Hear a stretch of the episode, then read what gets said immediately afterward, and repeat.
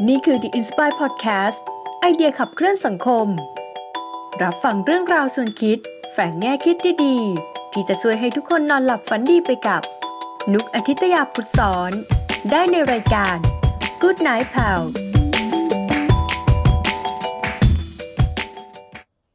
สายันสวัสดิ์ค่ะ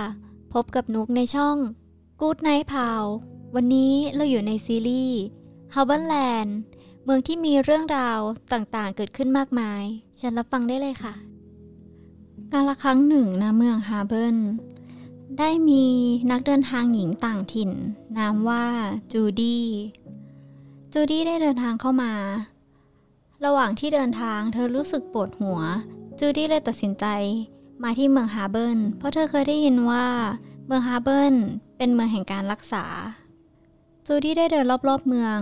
ในเมืองมีร้านขายยามากมาย ให้เลือก เธอเดินเข้าไปร้านขายยาขนาดเล็กๆ ตรงกลางเมือง บรรยากาศในร้านดูอบอุ่น และดูเป็นกันเอง เธอยืนเก้งเก้งกังกังๆอยู่ในร้าน สักพัก ก็มีหญิงสาววัยกลางคน เดินออกมาต้อนรับ สวัสดีจ้าสาวน้อยนักเดินทาง เป็นอะไรมาเอ่ย หญิงสาววัยกลางคน ออกมาทักทายจูดี้ เธอเห็นชุดและท่าทางก็รู้ว่า จูดี้เป็นนักเดินทาง ปวดหัวนิดหน่อยค่ะ จูดี้ตอบกลับไป มา ให้ฉันดูอาการหน่อยสิ เธอเดินเข้ามาตรวจดูอาการต่างๆของจูดี้ และทำการเตรียมยาให้ ระหว่างที่จูดี้รอยา เธอก็ได้มองไปรอบๆเมืองผ่านหน้าต่างของร้านขายยา เธอได้เห็นร้านขายยา และร้านสมุนไพรเยอะมาก เธอจึงถามกับคนที่รักษาว่า ถึงหนูจะได้ยินว่า เมืองนี้เป็นเมืองแห่งการรักษา แต่ทำไมถึงมีร้านขายยา และร้านสมุนไพรเยอะขนาดนี้คะ คนที่รักษาเธอก็ตอบกลับไปว่า เมื่อก่อน เมืองนี้ไม่ได้เป็นแบบนี้นะจ๊ะ เมื่อก่อนแทบจะไม่มีร้านขายยาเลยด้วยซ้ำ อ้าว แล้วทำไมตอนนี้ถึงมีเยอะขนาดนี้ล่ะคะ จูดี้ถามด้วยความสงสัย ต้องขอบคุณคุณโอลิเวีย ที่ทำให้การรักษาเป็นที่นิยมขนาดนี้ อ๋อ จริง ๆ แล้วหนูไปขอพรได้นะ เลยไปไม่ไกลมีรูปปั้นของคุณโอลิเวียอยู่ ที่นี่มีความเชื่อว่า ถ้ามาขอพรที่รูปปั้น จะทำให้สุขภาพแข็งแรงขึ้นนะจ๊ะ ว้าว เดี๋ยวหนูลองไปดูดีกว่า ลองไปดูจ้ะ เป็นรูปปั้นที่สวยที่สุดในเมืองนี้เลย ขอให้สุขภาพแข็งแรงนะจ๊ะ จูดี้กล่าวขอบคุณ และเดินออกจากร้านไป เธอเดินตามหารูปปั้น จนไปเจอรูปปั้นหนึ่ง เป็นรูปปั้นหญิงสาวที่หน้าตาสวย ดูใจดีและดูสง่างาม รูปปั้นทำจากทองคำและตกแต่งด้วยเพชรพลอยจำนวนมาก หน้ารูปปั้น มีสลักชื่อไว้ว่า ขอบคุณโอลิเวียผู้เสียสละ ว้าว เจอแล้ว จูดี้ดีใจและขอพรตามที่คนรักษาเธอบอก ในขณะที่เธอขอพร ก็ได้มีชายชราเดินมาขอพรด้วย เธอได้หันไปคุยกับชายชราว่า คุณลุงก็มาขอพรด้วยเหรอคะ ใช่แล้วล่ะ หนูเป็นนักเดินทางใช่ไหม ใช่ค่ะ พอดีหนูไม่สบาย เลยลองมาที่เมืองนี้นะคะอ๋อ แสดงว่า หนูก็เพิ่งเคยมาเมืองนี้เป็นครั้งแรกใช่ไหม ใช่ค่ะ เมืองนี้เป็นเมืองที่ไม่เหมือนเมืองอื่น มีร้านขายยาและร้านขายสมุนไพรเยอะมาก หนูได้ยินจากคนที่รักษาหนู เขาบอกว่าคุณโอลิเวีย เป็นคนที่ทำให้การรักษาเป็นที่นิยม ใช่แล้วล่ะ ตั้งแต่ที่โอลิเวียจากไป การรักษาก็เป็นที่นิยมมาก หนูอยากฟังไหมล่ะ ว่าทำไมถึงเป็นแบบนี้ อยากค่ะ จูดี้ทำตาเป็นประกายใส่ชายชรา ชายชราจึงเริ่มเล่าเรื่องในอดีตให้ฟัง ต้องย้อนกลับไปตั้งแต่โอลิเวียยังเป็นเด็ก ได้มีลูกสาวขุนนางที่น่ารัก เธอชื่อว่าโอลิเวีย เป็นเด็กสาวที่ล่าเริง นอบน้อม ใจดี และเธอใจดีกับทุกๆคน โดยไม่แบ่งชนชั้น เธอมักจะแบ่งปันสิ่งต่างๆ ให้กับคนในบ้าน ไม่ว่าจะเป็นคนสวน คนใช้ หรือพ่อครัว วันไหนที่เธอเรียนทำขนมหรือเย็บปักถักร้อย เธอก็จะทำมาเผื่อคนใช้อยู่เสมอทำให้เธอเป็นคนที่รักของบรรดาคนใช้อย่างมาก แต่เธอกลับมีโรคประจำตัวที่รักษาไม่หาย ไม่ว่าจะใช้ยาดีแค่ไหน ก็ไม่ทำให้อาการดีขึ้น และเรื่องนี้มีเพียงแค่เธอกับพ่อแม่ของเธอที่รู้ เธอจึงตัดสินใจเรียนและศึกษาอย่างหนัก เพื่อที่จะเป็นนักปรุงยา เธอเข้าใจเป็นอย่างดีว่า คนที่ป่วยรู้สึกอย่างไร พอเธอเริ่มโตขึ้น เธอก็ใช้เงินเก็บของเธอ แต่งตั้งบริษัทผลิตและวิจัยยา ในตอนนั้นมีโรคระบาดตรงแถบชายแดน เธอทำงานอย่างหนัก เพื่อวิจัยยาออกมา และเธอทำได้สำเร็จ ว้าว เธอเก่งจริง ๆ นะคะ ใช่ เธอเป็นคนที่เก่งมาก แต่การทำงานย่อมมีอุปสรรค เงินเก็บของเธอหมด และเธอก็ไม่มีเงินพอที่จะใช้ผลิตยา ในตอนนั้น เธอจึงได้ไปขอร้องชายร่ำรวยที่สุดในเมือง เพื่อให้ขอผลิตยาให้ แต่แล้วชายผู้ร่ำรวยก็ไม่คบค้ากับบริษัทเล็กๆ ทำให้เธอโดนปฏิเสธหลายครั้ง แต่เธอไม่เคยยอมแพ้ และติดต่อกับชายร่ำรวยได้สำเร็จ ในตอนนั้น ไม่มีใครคิดว่าเธอจะเจรจาสำเร็จ เพราะไม่เคยมีบริษัทเล็กบริษัทไหน เจรจาสำเร็จเลยสักครั้ง แต่เธอก็ทำได้ อืม เธอทำได้ยังไงนะคะ จูดี้ถามด้วยความสงสัย จะบอกว่าโชคดี หรือเป็นพรหมลิขิตดีละ่ะ เพราะชายที่ร่ำรวยได้ตกหลุมรักเธอตั้งแต่แรกเห็น และให้ทุนวิจัยกับทุนผลิตยากับเธอ ในอนาคตชายที่ร่ำรวยก็ได้มาเป็นสามีของเธออีกด้วย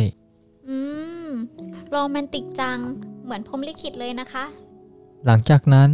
เธอเริ่มขยายงานวิจัย และทุ่มเทให้กับงานมากขึ้น เธอทั้งเปิดโรงเรียนให้คนยากจนในเมืองมาเรียน ทั้งทำงานวิจัย ทั้งผลิตยา ทำงานจนแทบไม่มีเวลานอนเลยล่ะ โห เธอทำงานหนักจริงๆนะคะ ชายชรายิ้มและเล่าต่อ ตอนนั้น คนในเมืองต่างเรียกเธอว่านางฟ้าโอลิเวียเลยล่ะ เพราะไม่ว่าใครป่วยอะไร เธอก็รักษาให้ได้ ทุกอย่างต่างราบรื่น และถึงเธอจะทุ่มเทกับงานขนาดไหน แต่เธอก็ไม่เคยบกพร่องหน้าที่ของภรรยาที่ดีเลย แต่มีเรื่องหนึ่งที่เธอไม่เคยบอกกับสามี เรื่องอะไรเหรอคะ จูดี้ถามด้วยความสงสัยชายชราถอนหายใจแล้วเริ่มเล่าต่อ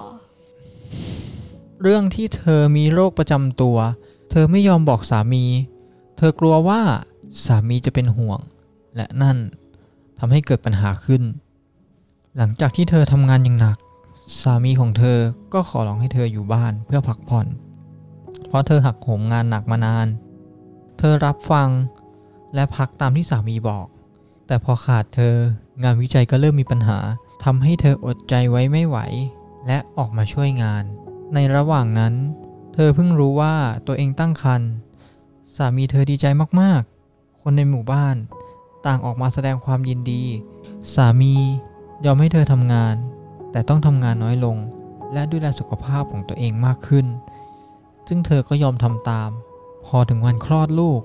เธอและสามีก็ต้องประหลาดใจอืมทำไมเหรอคะ พวกเขาได้ลูกแฝดถึง 3 คน ซึ่งเป็นเรื่องที่น่ายินดีมาก เพราะในเมืองนี้การที่มีลูกแฝดหมายถึงความเจริญรุ่งเรืองของบ้าน โห แบบนี้ฝาแฝดสามคนก็หมายถึงความเจริญรุ่งเรืองสุดๆ เลยใช่ไหมคะ ใช่แล้วล่ะ สามีดีใจมาก เขาดูแลลูกๆอย่างดี จนมีเวลาดูแลภรรยาน้อยลง หลังจากคลอดลูก โอลิเวียก็ได้อ่อนแรงลง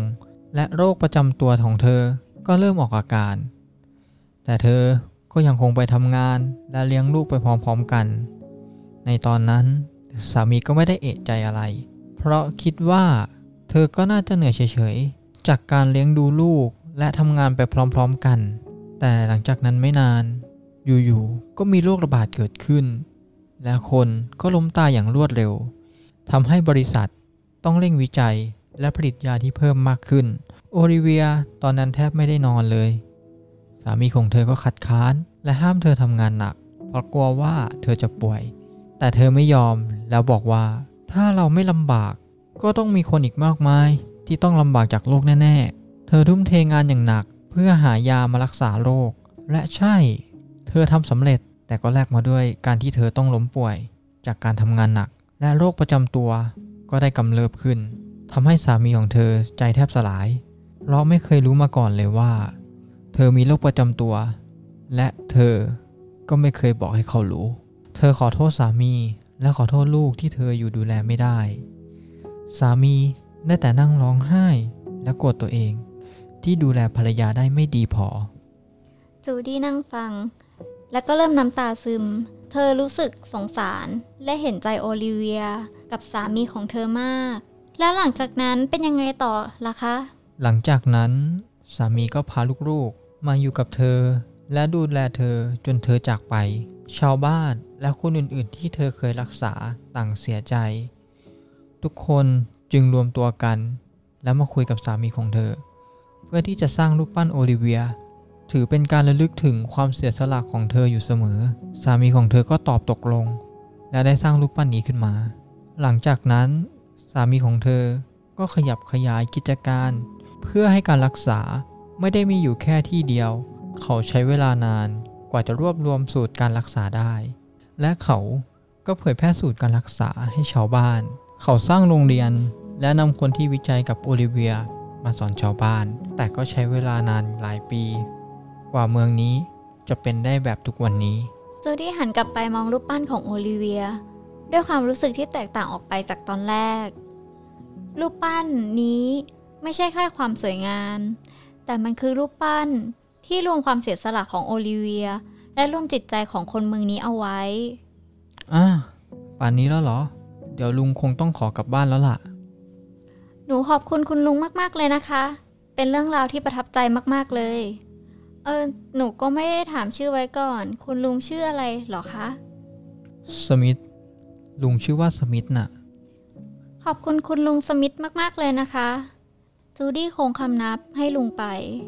ชายชรายิ้มและตอบกลับมาว่า ไม่เป็นไร อากาศก็เริ่มเย็นแล้ว รักษาตัวด้วยล่ะ และเรื่องราวเรื่องนี้ก็ได้จบลง ขอให้คุณผู้ฟังทุกท่านรักษาสุขภาพด้วยนะคะ อย่าหักโหมงานมากล่ะสำหรับวันนี้ราตรีสวัสดิ์ค่ะ